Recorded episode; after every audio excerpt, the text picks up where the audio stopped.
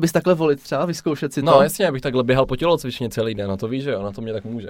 Já jsem myslel, že vždycky je slunovrat, pak je uh, prodloužení času, pak musí odbít 12krát, zabít dvě krávy a pak jsou prezidentské volby. Je něco podobného. No.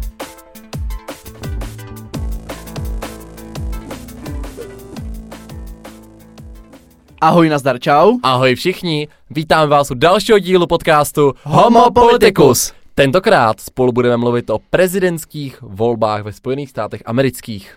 Slíbili jsme to už na minulý týden, pak jsme to odložili, protože dneska je to aktuální, tak jak to jen aktuální být může, protože se bude volit v úterý nový americký prezident. Ještě řekni datum, pokud to lidi sledují zpětně. Pokud to sledujete zpětně nebo posloucháte, tak je to úterý 3. listopadu, ale k tomu se určitě ještě dneska dostaneme. Možná bychom mohli začít vůbec s tím, eh, jak, jaký člověk může kandidovat na prezidenta Spojených států. No já bych spíš začal tím, proč je vlastně natolik zásadní ten americký prezident. To taky není špatné. Tak Samozřejmě začín. to začíná tím, že Spojené státy americké jsou velký stát, je to velký globální hráč na mezi Meziplanetárním? Hmm. I na meziplanetárním. I na meziplanetárním, ale minimálně taky na mezistátní politické scéně. Je jako velmi důležitý diplomaticky i obchodně a proto samozřejmě ten, kdo zasedne v Bílém domě, je tak důležitý. A hlavně proč je tak důležitý je díky tomu systému, který ve Spojených státech je. A ten systém je právě prezidentský. On dlouhou dobu prezident Spojených států byl nejdůležitější člověk na světě. Teďka, pokud už se toho nepletu, tak to převzal prezident Čínské lidové republiky. No, zase to píšu zase o americkém prezidentovi. Zase je to zpátky. Zase tak, to zpátky. Tak, tak je to dobrý. Tak Říkají, tím pádem se teďka bude volit čas, nejdůležitější člověk na světě. Často se mu říká, jak Davide, nejmocnější muž světa. Aha, tak já jsem čekal něco lepšího, ale OK. Ne, říká se nejmocnější muž světa. A víš Ale... taky, proč je prezident Spojených států tak důležitý? Protože všechny katastrofy a všechny útoky mimozemšťanů se alespoň dle filmu vždycky dějou v Americe. To je zásadní. Takže proto prostě role prezidenta Ameriky je A taky jeden z mála to. lidí, který může řídit tým kolem hvězdné brány. Přesně tak. Tak a teď zase vážně. Jak jsem říkal, tak v Americe, teda ve Spojených státech amerických, budeme říkat v Americe, to bude asi jednodušší. Bude to kratší. Bude to kratší. A, tak v Americe mají prezidentský systém. Co to znamená? My jsme u nás zvyklí, že máme poslaneckou sněmovnu, ta rozhoduje o zákonech spolu se senátem, ale ten prezident, to, ten prezident v tom má takovou menší roli. A v Americe právě ty nejvíc těch pravomocí má, je má ve svých rukou prezident, který dokonce jmenuje svou vládu. Přesně tak. U nás prezident spíš reprezentuje ten stát, zatímco v Americe prezident opravdu tlačí svou politiku a má důležitou, nejli nejdůležitější roli v tom schvalovacím procesu těch jednotlivých zákonů. A proto je prezident natolik zásadní. A pojďme se teďka podívat na to, kdo může být prezidentem Tak to já už jsem teda, to já už jsem načal. Tak Marku, kdo by teda mohl být prezident Spojených států? Můžeme kandidovat my dva? My kandidovat nemůžeme a ze všech důvodů, které jsou potřeba k tomu, by mohl kandidovat. Tak za prvé, Safra. jsme se nenarodili v USA. Je tomu tak, narodili jsme se v České republice, čili bychom nemohli být kandidátem. Leda by v budoucnu se Česká republika přidala ke Spojeným státům a stala se 51. státem. Ano, takže pokud bys Davidem měl ambice, tak se můžeš eh, pokusit, aby se Česká republika přidala ke Spojeným státům a potom můžeš kandidovat na prezidenta. Uhu. Tady k tomu to je zajímavé, že třeba když kandidoval Barack Obama, první afroamerikánec na, eh, v Bílém domě, na, na trůnu jsem chtěl říct, tak uh, tam byly to velké... Je, to už je rasistický výraz, už se nesmí říkat afroamerican, protože afro je kratší než American, takže bys měl říkat African American. No prostě, když se poprvé stal, stal negr prezidentem, tak spoustu...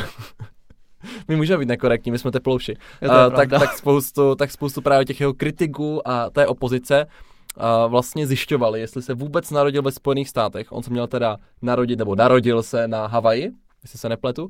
A spousta z nich právě říkalo, že je černý, teď se narodil v Africe. Tak to dává logiku, že jo? Se, že jo, jasně, kde jinde se měl narodit. Takže dlouho se o tom vedli spory a zjišťovalo se, jestli on vůbec je teda Američan.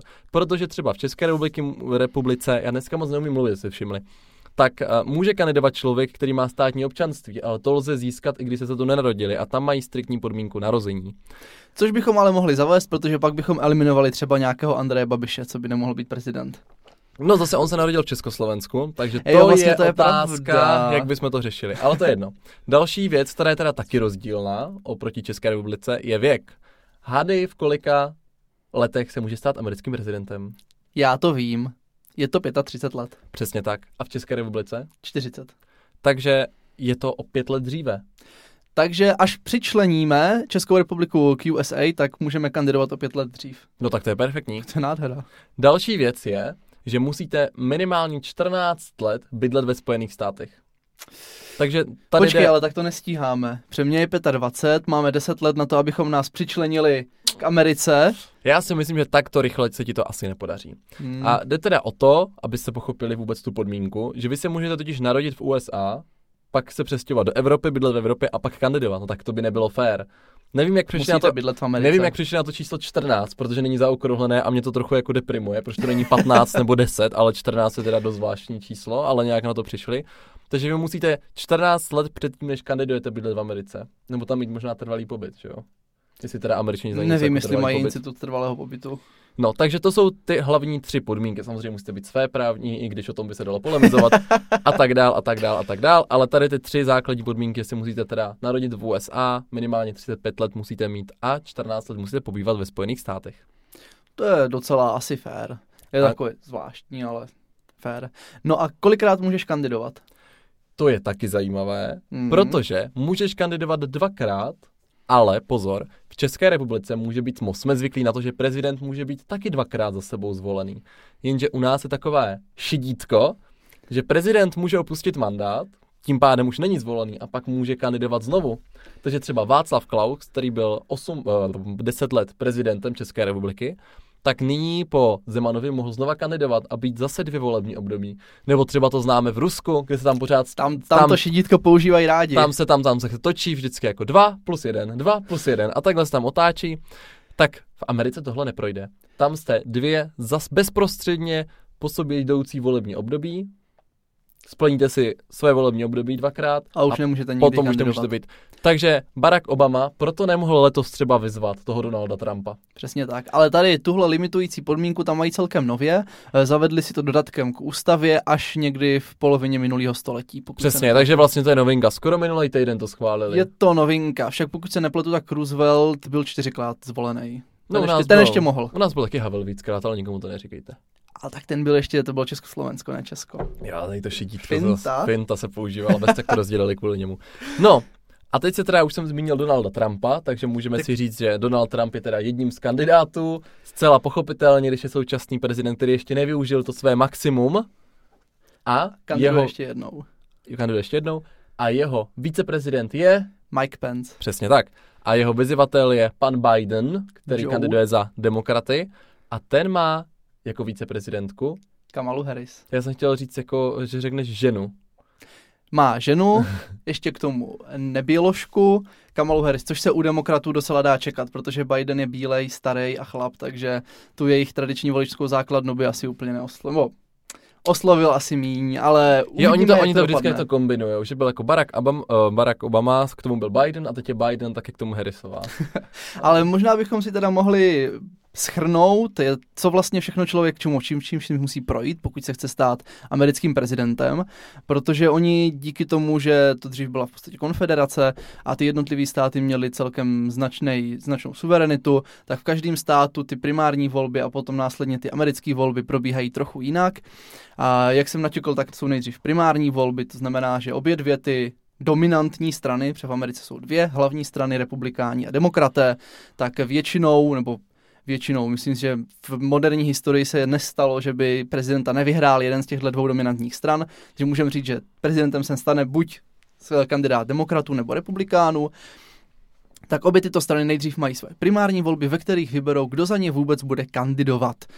A díky tomu vlastně tady tou prezidentskou volbou žije Amerika celý rok, protože ty primárky začínají už někdy na začátku února, případně na konci ledna. Věděl bys, kde začínají? To jsem právě, já už jsem tě chtěl vyrušit, já už mám, mám připraveno, začínají primární volby. Začínají uh, v Iově Je to tak, je to tak. a potom je nějaký ten, něco nového. New Hampshire. Přesně tak. Týden na to je vždycky New Hampshire. A možná A tady... teď je, tady je důležitá věc, důležitá věc, že ani jeden z kandidátů, který kandiduje na prezidenta, teda vlastně jeden jo, Donald Trump asi jo, ale dobře, tak ten vyzývatel, ten opo, ta opoziční strana, to znamená demokraté, protože Donald Trump je prezident za republikány, tak nevyhrál v ani tom v jednom prvním, tom ko- ani státě. první v tom státě.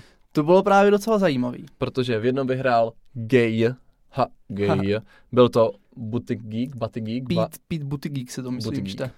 no a potom jeho vyzývatel nejvíc s kým bojoval pan skoro prezident Biden se Sandersem. Sanders, Sanders. Normální komunista takovej. Ale to máš pravdu, to je zajímavý. A možná bychom to mohli trošku víc komentovat. Ono ty první volby, to znamená Iowa a New Hampshire, jsou hodně důležitý v tom, že pokud v nich vyhrajete, pokud v nich získáte volitele, tak vám to dá obrovský vítr do plachet. Protože už jako to vypadá, že Je to podle mě Se- takový psychologický efekt. Prostě Přesně představte tak. si, že byste volili jako druzí v pořadí a už byste znali ty výsledky z toho prvního kola, tak, tak vás se to samozřejmě, ovlivní. tak si říká, třeba když se nemůžete rozhodnout mezi dvěma a víte, že jeden už někde vyhrál a druhý měl nejméně procent, tak asi si dáte toho, kdo jako vyhrál, že? Přesně tak. Takže tyhle ty první dva státy jsou docela důležitý, můžou vám hodně pomoct. Takovým uh, kompasem. Takovým kompasem, ale právě letos se ukázalo, že když to nevyužijete tady tu výhodu, tak vám to je k prdu. Protože Sanders sice dlouhou dobu vedl, ale Joe Biden ho nakonec porazil, proto kandiduje na prezidenta Tak Joe to, Biden. Joe, Joe Biden uh, ho porazil díky tomu, že všichni ti kandidáti s podobným názorem, jako Se pak- má uh, Biden, se spojili. Je to tak. Zatímco Sanders se moc neměl s kým spojovat, protože jeho názory byly natolik vyhrazené, že vyhraněné, že bohužel, nebo díky bohu, Hmm. tam to nebylo úplně možné. Tak právě díky tomu se často stává, že už po těchto dvou primárkách, znamená, jakmile odvolí tyhle dva státy, tak už z těch primárek rezignují první kandidáti. Eh, Vlastně bychom si mohli na tom trochu vysvětlit i příklad těch primárek, protože, jak jsem říkal, je to docela složitý, je to komplexní, v každém státě to je jinak. A tady přesně jsou státy, kdy to je jinak. V té Ajově probíhá něco, co se v angličtině jmenuje caucus, myslím, caucus, myslím, že se to čte. Eh, Do češtiny se to překládá jako výbor nebo schromáždění. A není to úplně obvyklá volba, jakou si my představíme, když se řekne, že jsou primární volby. To znamená, normálně, a tak to právě probíhá třeba v, té, v tom druhém, v tom New Hampshireu, to je tak, že vyberete si lístek toho, koho byste chtěli, aby za vás kandidoval na prezidenta, přijdete k nějaké volební komisi, hodíte lístek do urny. Easy Myslíš, peasy. že asi musí být členem té strany, že když chceš volit v primárkách. Pozor, No to, jak kde, ale je důležité to zmínit. Přesně tak, to taky je ještě složitější. Jsou tady tyhle ty obvyklé primárky, to znamená to, že vezmete ten lístek, hodíte ho do urny, tajná volba, potom se vybere, kdo vyhrál a rozdělí se podle toho ti, ti delegáti. A existují dva přístupy. Eh, jeden jsou otevřené primárky, eh, druhé jsou uzavřené primárky a ty otevřené tam může hlasovat kdokoliv, to znamená i voliči republikánů, pokud se bavíme o demokratech, v těch uzavřených můžou hlasovat pouze příznivci té dané strany. To znamená, pokud se bavíme o demokratech, tak pouze příznivci demokratů. A to jsou ty běžné primárky. A potom to, co jsem nakousl, to, co je v té Ajově, to schromáždění nebo ten výbor, tak to probíhá, probíhá mnohem vtipněji, protože to se sejdete třeba v nějaké velké místnosti v tělocvičně, nějaký dáv lidí a teď se rozdělíte do skupinek. Podle toho, která skupinka že vždycky podporuje nějakého kandidáta, eh, různě se přeskupujete, tam se údajně často stává, že i na osobní bázi se ti lidi prostě přetahují z jedné skupinky do druhé, že já bych tady Markovi řekl, hele, já jsem ti prostě před týdnem půjčil kolo, tak eh, pojď tady k mé skupince volit se mnou, protože to je důležitý. Takhle se tam můžete štengrovat. Po nějaké půl hodině ta volební komise řekne, že konec, Ška, škatule konec, nepřesouváme se, eh, vyhodnotí, která má skupinka má kolik lidí a určí, kteří kandidáti jsou relevantní a kteří mají šanci získat nějaký jako větší počet hlasů. A třeba, já nevím, 15% a víc. No a potom je druhý kolo tady těch škatulí a tam už se vybírá jenom mezi tady těma kandidátama. Takže zase rozdělí lidi do skupinek a přesouvají se mezi těma skupinkama. Pak se zase řekne stop a podle toho, která, kolik má která skupinka lidí, tak eh, tolik získá těch delegátů, kteří potom budou rozhodovat, kdo za tu stranu bude kandidovat na prezidenta. To je úplně jiná úroveň voleb najednou. Chtěl bys takhle volit třeba, vyzkoušet si No to? jasně, abych takhle běhal po tělocvičně celý den, no to víš, že jo, na to mě tak může. Ne, mně to přijde jako zajímavý, ale trvalo mě dlouho, než jsem to pochopil, doufám, že jsem to pochopil správně. Uh, že je to takový divoký a pro nás nezvyklý, ale vychází to prostě z těch tradic a jsou fakt státy, kde se takhle pořád volí. A jedný z nich je právě ta první Iowa. Takže takové jenom schrnutíčko, takže máme, všechny ty státy nemají stejný systém, to je asi to důležité, co byste měli vědět, že každý ten stát tím, jak se historicky vyvíjel, později, později se přidával třeba do toho svazku nebo prostě do toho subjektu těch Spojených států amerických, měli předtím nějaké své volební systémy, tak existuje několik přístupů. Takže někde jsou tady ty uh, alternativní způsoby volby, že se tam hádáte se sousedem. Vý, jste výbory, jste jestli mu to tak můžeme přeložit. A na druhé straně jsou klasické volby, kdy chodíte, házíte prostě do urny, koho byste chtěli volit, ale koho ne, ne, to je důležité ne volit na prezidenta, ale volit na toho, kdo bude za tu stranu kandidovat na prezidenta. to Přesně je tak. důležité. A pak jsou ještě dvě rozdělení a to, jestli ten člověk musí být příznivec té dané strany, aby mohl hlasovat. Musíte být příznivec třeba demokratů, abyste hlasovali, kdo bude kandidovat za demokraty, nebo prostě jste úplně random člověk, co bydlí tady někde a přijdete tam a řeknete, OK, tak já chci hlasovat, aby za ně kandidoval tenhle. Přesně, Což když já stát, volím jinou že stranu. když volíte jinou stranu, tak můžete tam chodit a hlasovat pro kandidáta, který je horší. Abyste si řekli, ano, já chci, aby vyhrál Trump, tak to tady hodím prostě Sandersovi. No, Takže můžete takhle nad tím spekulovat. To je zajímavé. A Je- teď je asi dobré říct to odůvodnění, proč je možné, aby hlasovali i ty lidi mimo tu stranickou strukturu. Jednoduše jde o to, že takový předpoklad, že za prvé s tím, kolik lidí chodí hlasovat, tak nedojde úplně k velké té machinaci, že úplně nepřemluvíte 80% voličů Trumpa, aby tam šli hlasovat a ovlivnili ty cizí primárky. Na to je tam prostě moc voličů. Tak to je jako jedna věc.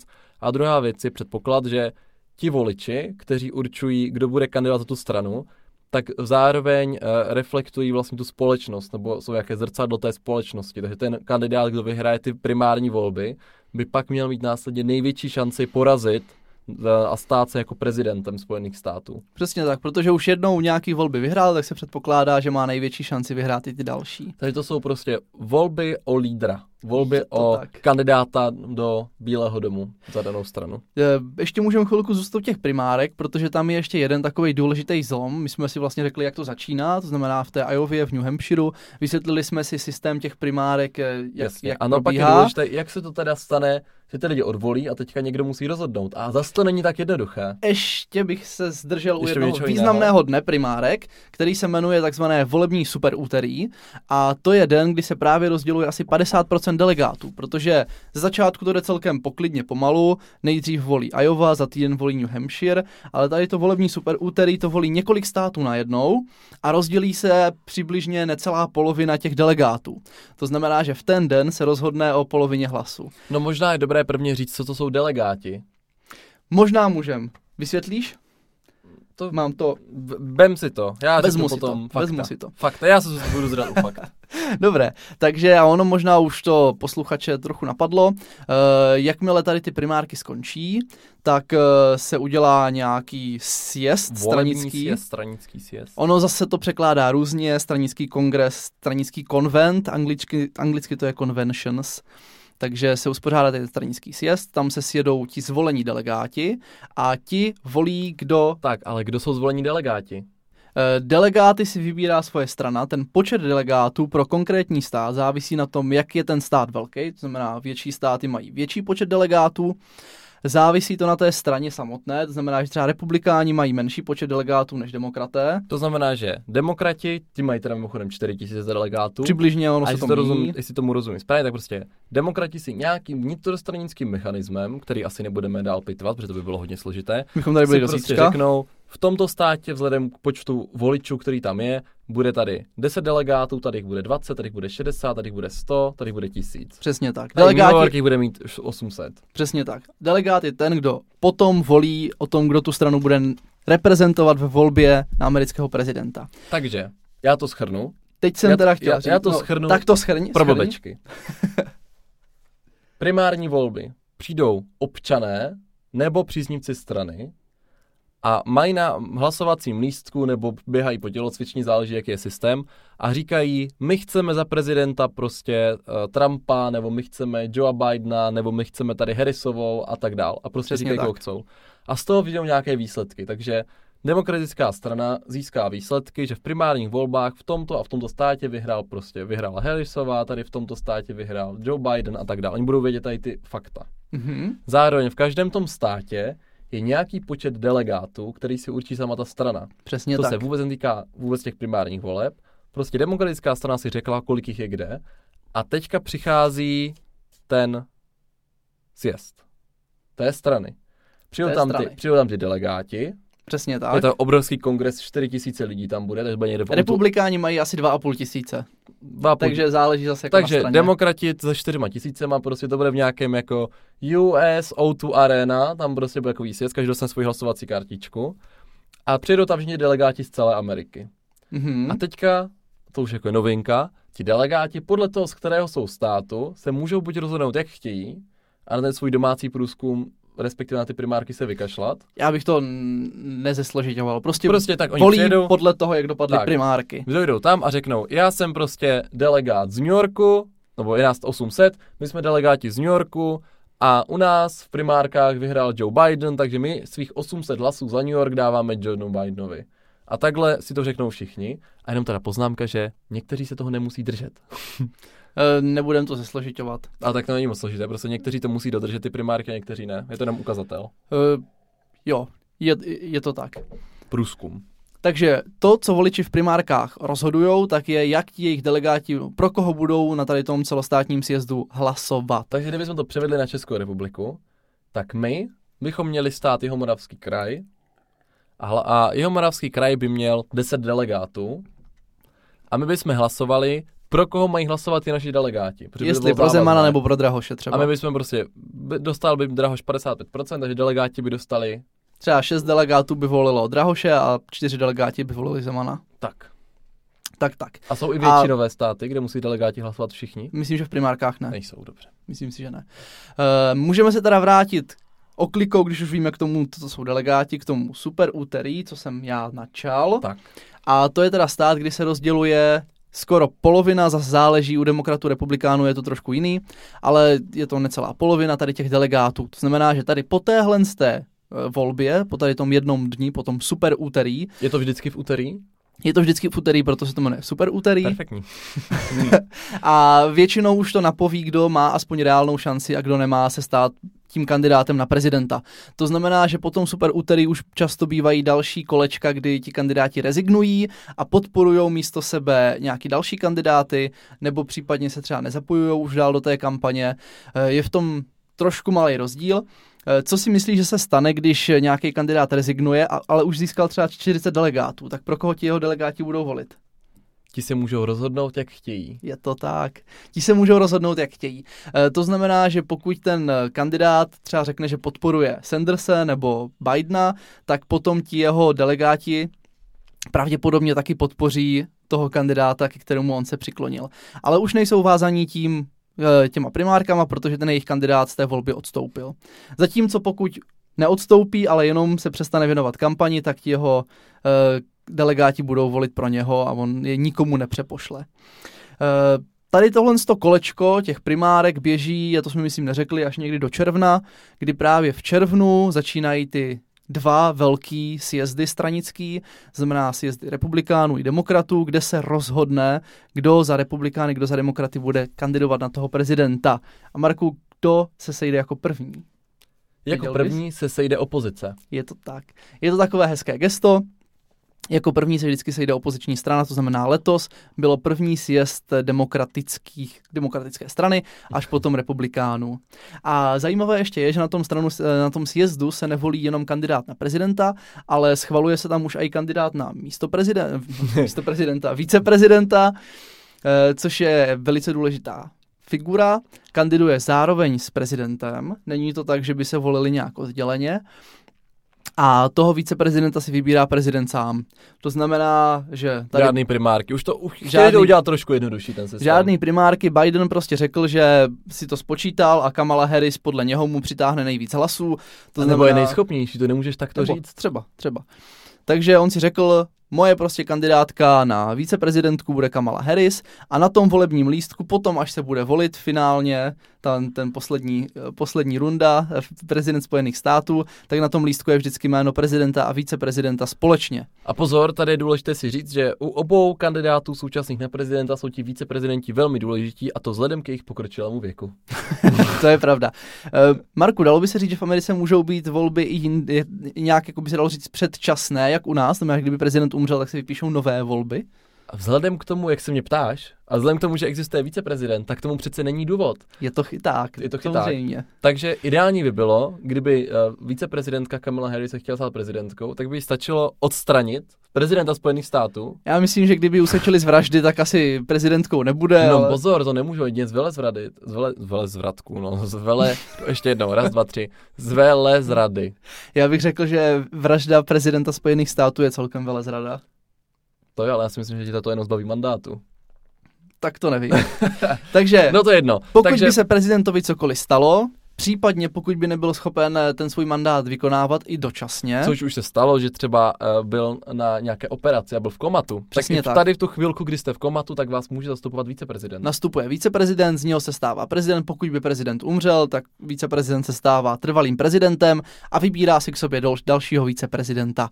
To znamená, že nejsou žádné volby, normálně ten mandát dojede tak, jak má a až po těch čtyřech letech se bude zase volit normálně už jako regulérně. Ale není to tak, jak u nás, kdyby Zeman eh, třeba nedej bože, letos umřel, tak eh, se vypíšou na příští rok hnedka volby a zvolíme si prezidenta nového. V Americe to tak není, tam se to prostě přenechá tomu viceprezidentovi. A je to hlavně taky kvůli tomu, že ten prezident opravdu drží to ESO v rukávu a rozhoduje o všech eh, důležitých, nebo samozřejmě on spolu, má jak- nějaké další orgány, má vládu, kterou musí koordinovat, ale je prostě zásadní pro tu politickou situaci pro to řízení té země.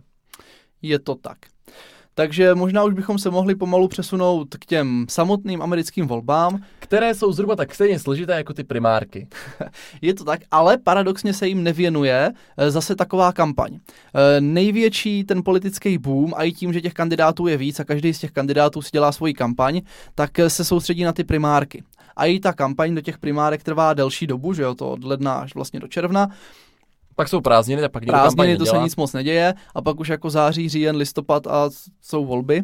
T- Listopad, takže je dobré říct, že teda volby jsou 3. listopadu. Volby jsou 3. listopadu. Konkrétně volby jsou vždycky první úterý po prvním listopadovém pondělku. To je hrozné, to je jak naše velikonoce. Já jsem myslel, že vždycky je slunovrat, pak je uh, prodloužení času, pak musí odbít 12krát, zabít dvě krávy a pak jsou prezidentské volby. Je něco podobného, no. Ale chtěl jsem říct, že teda ta samotná potom už prezidentská volba eh, je trošku méně divoká, protože ty primárky prostě zahltí ten mediální prostor na strašně dlouho a na strašně, strašně moc. Není taky divu, ty ti kandidáti za to utratí neuvěřitelné peníze. Eh, Virální se stalo třeba video právě od toho Sandersa, jak tam říkal, že je žádá ještě jednou o, o finanční podporu, protože to jsou stovky milionů dolarů, co oni za tu kampaň utratí. Takže No a teďka, uh, to jsem si četl hezký článek, kde bylo napsané, že ty primárky mají jednu obrovskou nevýhodu pro toho neúřadujícího prezidenta. Protože není tolik v médiích. Ne, pro toho neúřadujícího. No jasně, tak samozřejmě, ale to není problém primárek, to je pr- problém celých voleb, že samozřejmě, je jako někdo prezident, tak za prvé může říct, že už prezident je, takže tu agendu asi zvládne, může už se jako chlubit tím, co udělal a tak dál, což ten kandidát jako na to ne- ne- nemůže, ale zase může ukázat na ty chyby. Ale je tam jako konkrétní věc, která je v těch primárkách, jenom těch primárkách, problematická jenom pro toho neúřadujícího prezidenta. A kdo to je vlastně neúřadující prezident?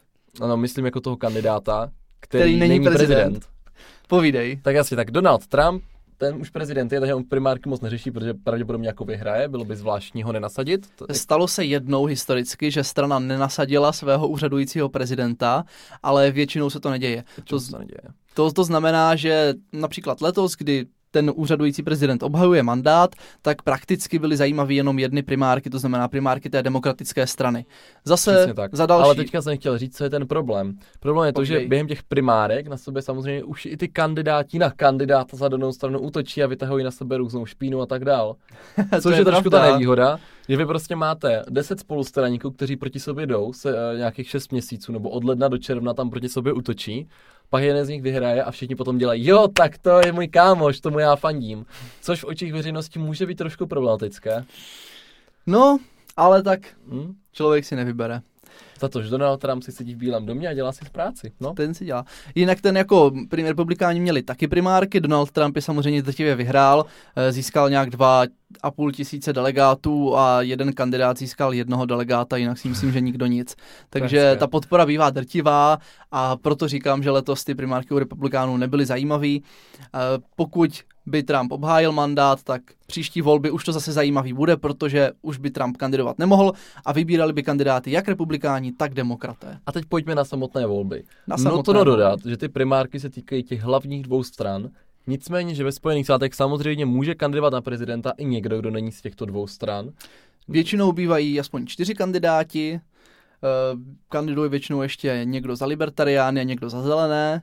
A já musím říct, že zrovna já bych volil kandidátku za libertariány letos. Přijde mě nejlepší. Jak se jmenuje? Jmenuje se Jo Jorgensen. A víš, to mě přišlo super, je to libertariánka a typni si, ve kterém městě se napa- na, narodila. Kdybys, to mám vědět. kdybys zakládal nějaký eh, svobodomyslný město, tak jak bys ho pojmenoval? Nevím. Libertyville. Tak to je super. Jak jsem toho měl jako uhodnout? Hej, to Kolik přijde- že znám měst jako v Americe? Ne, zrovna to mě přijde jako, že kandidátka za libertariány a narodí se v Libertyville, to je úplně... Moc hezké, moc hezké. Hezké. Takže samozřejmě jsou i další kandidáti, ti ale většinou nemají žádnou šanci a získávají několik málo procent hlasů. Je to tak, minulý volby, myslím, kandidát za libertariány získal 4,5 nebo něco Což takového. samozřejmě v Americe není špatný výsledek. Ne, ale jako rozhodně vám to nestačí na to, abyste byli zvoleni. Moc vám to jako k ničemu není, ale můžete si to pak napsat do CVčka třeba. Přesně tak. Tak.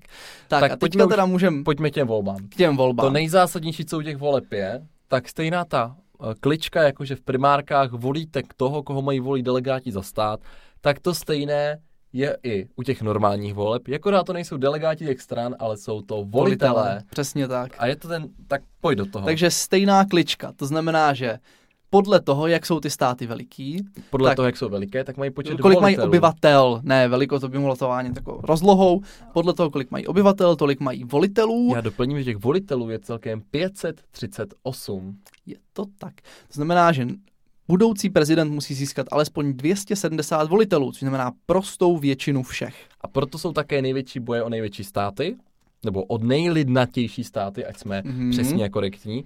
A to je podle mě teďka Kalifornie a Texas. Je, ti ty mají jako desítky volitelů.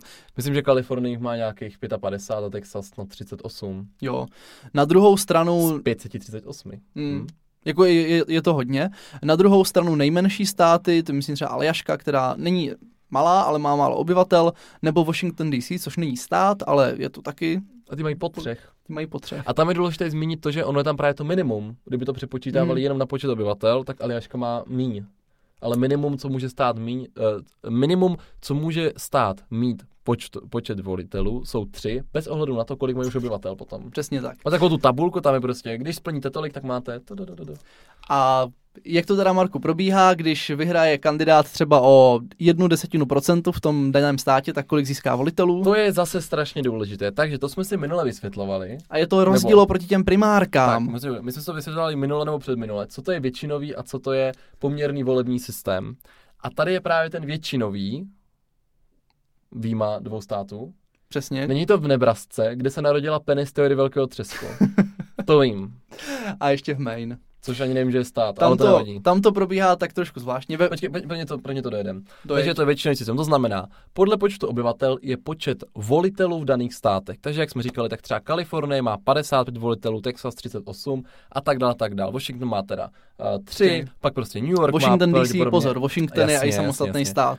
Uh, New York bude mít pravděpodobně jako taky hodně a tak. Prostě malé velké státy mají počet volitelů. Mhm. A vy těch v těch volbách teda tam jdete a vy hlasujete jako občané, tam přijdete a volíte teď toho kandidáta, ale vy neříkáte, vy neříkáte jako vy mu nedáváte přímo ten hlas. Vy nevolíte Donalda Trumpa, jakože vy přímo zvolíte za prezidenta.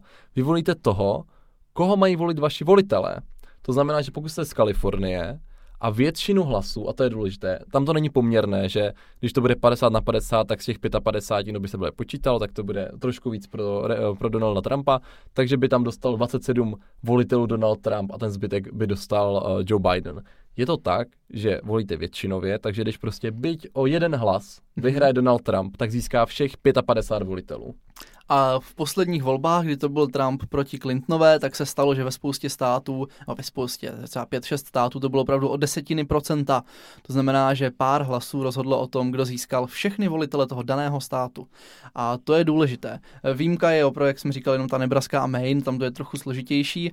Tam, kdo vyhraje stát, získá dva volitele a oni pak tam mají v jednom státě dva, v jednom státě tři, takové jako pod podokresky, no, volební obvody a kdo vyhraje každý z těch volebních obvodů, tak získá další mandát, takže nebo dalšího volitele. Takže dohromady můžete získat v jednom státě pět, v druhém státě čtyři, ale to není to asi nehraje důležitý. velkou roli ani ten stát sám o sobě v těch volbách. To znamená, že vy prostě přijdete, volíte a teďka se ukáže, pokud hlasovala většina pro Donalda Trumpa, tak Donald Trump získává Kalifornii 55 volitelů. Mm-hmm. Takhle v každém tom státě je nějaký výsledek a kdo tam vyhrál, získává všechny ty volitele toho státu. A proto je důležitý pojem, který se jmenuje, pojem swing state, protože existuje spousta států, kde buď demokraté nebo republikáni už tu většinu mají. A třeba v Texasu mají republikáni většinu z 38 třeba voliteli. v Texasu. To v podstatě se dá počítat s tím, že republikáni získají 38 volitelů za Texas. Zase si myslím, že Kalifornie je převážně demokratická, tam eh, zase jako demokrati můžou počítat z 55 voliteli za Kalifornii. Něco jak, že v Blansku a ve Znojmě prostě budou vždycky komunisti. Přesně tak. To znamená, že tam se ani nevyplatí dělat kampaň, protože bylo by sice hezký, kdyby tam Trump neměl 35%, ale měl by tam 42%, ale ve výsledku by mu to bylo k prdu, protože stejně by nezískal ani jednoho volitele. To znamená, že tady ty swing states, to uh, krásný výraz, tak, eh, tak se říká státům, kde mají relativně dobrou šanci na výhru oba, obě dvě ty strany. To znamená, že to tam je přibližně 50 na 50 a bude záležet právě na té kampani, jestli tam všechny ty mandáty získají republikáni nebo demokraté. To znamená, tam, kde ten souboj je vyrovnaný a není tam jasná většina ani pro jednoho kandidáta, tak tam se dělá největší kampaň, aby se ty misky vah trošku přesunuly. Věděl a... bys, který stát, takový swing state je největší? Hodně se o tom mluví. Mm, nevím. Je to Florida. Florida, ano. Florida je největší swing state. Tak uh, tam, tam má, myslím, 22 volitelů, nejsem si jistý. No to za, zároveň velký stát ještě, no. Je, No je. to znamená, že teda vy potřebujete získat uh, většinu, takže nějakých 270 volitelů, abyste se potom stal prezidentem. Přesně tak. No a uh, funguje to teda tak, že pak ti volitelé, zase si představme nějakou uh, US, US O2 arénu, kam zase po těch volbách přijede uh, těch 538 volitelů, a někteří... Já si nejsem jistý, jestli oni ty hlasy neposílají. A to je jedno, Ale to je jedno. Prostě, buď, no tak někteří se asi sejdou, ne? Nebo jakože všichni to posílají? Já si nejsem jistý. No, takže nějakým způsobem ti to volitelé, to jsme zanedbali, a hlasují potom pro prezidenta. Ti volitelé teda, a teď to je zase důležité, někteří jsou vázáni tím, jak se rozhodlo v tom jejich státě. Pozor, ústavou není vázaný nikdo. Tak. To znamená, že oni jako No to je teďka důležité jsou. možná. Kdo je ten volitel? Kdo ho určí? To je asi to zásadní. To si určují ty jednotlivé strany. To znamená, pokud v té Kalifornii vyhrají předpokládám demokraté, tak demokraté si vyberou těch 55 lidí, kteří ten stát budou reprezentovat. To znamená, že ta stranická struktura si řekne, že tady těch 5, 55 zasloužilých straníků, kteří jsou naši, tak ty chceme za volitele a tím pádem máte jako 99,99% ,99 šanci že ten člověk bude volit toho vašeho kandidáta. Přesně tak. Stává se, že volí... by to fungovalo obráceně, že by si jako navzájem ty volitele nominovali. To bylo No stává se, že zvolí i někoho jiného. Eh, takovým se pak říká, co mě líbilo, fateless electors, že volitelé bezvěrci. Ale je to výjimečné a pokud se nepletu, tak to snad a ještě neovlivnilo volby. Vliv, no. Minimálně v moderní historii to neovlivnilo volby. Zajímavé je, co se stane, když je pad. A to už se stalo, myslím, dvakrát v historii. Naposledy někdy v 19. století. Dokázal by si stipnout, co se stane, když to je přesně těch 269 na 269 volitelů? Když bych vycházel z České ústavy, tak by losovali. Tak to není. U nich to je tak, že pokud je to přesně 269 na 269, tak prezidenta volí kongres, uh, je to, ne, ne, ne, sněmovna reprezentantů a více prezidenta volí kongres. A ještě to je tak zvláštní, že v té sněmovně reprezentantů tam je různý počet eh, těch zvolených politiků za, za stát, to znamená, že čím lidnatější stát, tím víc tam mají zástupců, ale tady v téhle volbě má každý stát jenom jeden hlas. Takže oni by se museli zhluknout po těch jednotlivých státech a za každý stát jeden hlas hlasovat, kdo je prezident. Tak to se asi nestane. Určitě ne letos. Ne, ne, ne, to se stalo 1820 něco, ale zase to bylo vtipný, protože uh, to bylo přesně pad v tom sboru volitelů, takže hlasovala sněmovna reprezentantů a oni hlasovali, myslím, 36krát, než, než se rozhodlo, kdo bude prezident a nakonec se to rozhodlo jenom proto, že jeden z nich odevzdal prázdnou obálku a tím pádem se se vybral prezident. Tak to je nepříjemné. Takže já to zase schrnu, vy prostě v tom státě si zvolíte, úplně se nějak v primárkách, koho mají volit, ale tentokrát ne delegáti, ale volitelé a musíte jim věřit, že udělají to, co mají. Systém je úplně stejný. Zásadní rozdíl je v tom, že tentokrát vítěz bere vše, to znamená, že kdo vyhraje ten stát byť o jeden hlas, tak ten získá všechny volitele toho státu a jakmile nějaký kandidát na prezidenta získá 270 volitelů, nebo jakmile skončí volby, volitelé hlasují a kdo získá 270 hlasů a víc, tak se stává příštím prezidentem Spojených států. A teď co se stane potom? 20. ledna, co přijde? 20. ledna přijde inaugurace, kdy prezident složí slib. To je taková ta krásná fotka, jak tam to obří náměstí plné lidí a jak Donald Trump říkal, že tam měl víc lidí než Barack Obama a pak se zjistilo, že to nebyla pravda. Aj, aj, aj, aj. Je to, no, Hledám takže... Takové ty skvrny. No, no, no, takže to je ten to slavnostní uzavření voleb a v ten den se prezident stává prezidentem. A já myslím, že už to bylo vyčerpávající, takže s tím aktem bychom si teď mohli pustit nějakou prezidentskou fanfáru. Wow, nějakou americkou prezidentskou fanfáru. No jasně. Tak zkusíme. Pavel, ať něco najde. Tak jdem na to.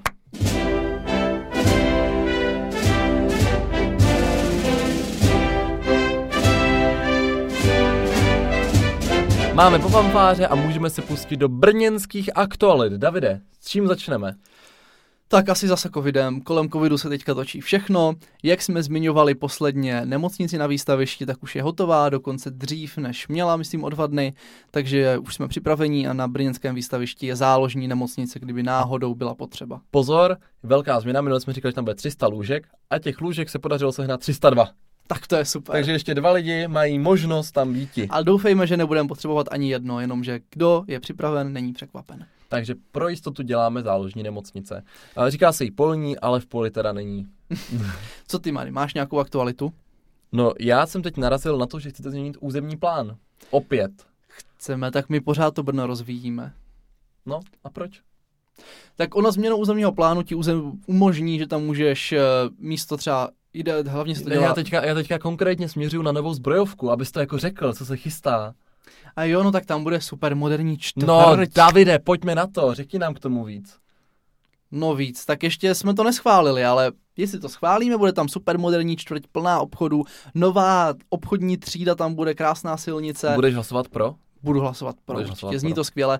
Eh, A je to přesně to, jako přebudovávání nevyužitých ploch ve městě na něco, co dává smysl. Tak Je to, to, je jeden z těch příkladů. zastavovat si uh, pole a orná, orná místa? Jo, ale tak hlavně ono to Brno už se nemá zas tak kam rozvíjet e, okolo, protože ten jich není tak vzhlednej, sever tam už je hornatej, takže využít centrum města, který není dobře využívaný, je úplně super. Je to důležité.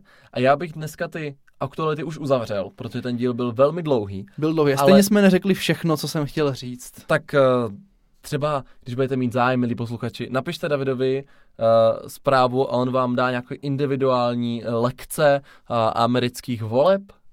Vidíte, jak mám hodného přítele, randíčka mi dohazuje. Jo, napište mu, není problém. Já se toho teda rozhodně nebudu účastnit, ale klidně si jako udělejte. No Ne, a jako co to je- na závěr, co bych ještě chtěl říct, Povídej. a co je důležité, tak v fakultní nemocnice Brno zveřejnila výzvu, týká se to i dalších nemocnic, že potřebují dárce rekonvalescenční, rekonvalescenč, Rekonvalescenční, jako rekonvalescence. plazmy, plazmy, plazmy. Takže pokud jste prodělali covid, už je to alespoň dva týdny, můžete darovat, můžete zachránit někomu jinému život. Je to fajn. Takže s touto výzvou, ať chodíte do nemocnic darovat plazmu, pokud jste již prodělali zdárně covid, takže doufáme, že máte co nejmenší následky, tak tam běžte a darujte. My jsme to zveřejňovali i na Facebooku, i na Instagramu, tak se tam můžete mrknout, jsou tam i telefonní čísla, stačí tam zavolat. Nemocnice stále posílá výzvy, tak určitě to zkuste. Přesně tak. Doufáme, že se vám dnešní díl líbil, že jsme vám aspoň trochu osvětlili, jakým systémem se volí prezident Spojených států. Je to hrozně složitý, komplexní, v každém státě to je jinak, jak jsme říkali, takže je to těžký vměstnat do nějaké půlhodinky, ale jestli se vám to líbilo, určitě sdílejte, lajkujte, sledujte nás na Instagramu, na A Facebooku. dejte nám zpětnou vazbu. Dejte nám zpětnou vazbu, napište nám třeba, co vám nebylo jasný, nebo naopak, co se vám líbilo. A kde všude jsme? Na Google Podcasts, na Spotify, ale to už víte, protože už nás posloucháte zrovna, takže, třeba máme nějakého tam- nového posluchače, takže tak nám tam dejte odběr, ať vám neunikne žádný díl a my se, vás tím, my se s vámi tímto loučíme. Mějte se krásně příští týden. mějte Ahoj. se fanfárově, ahoj.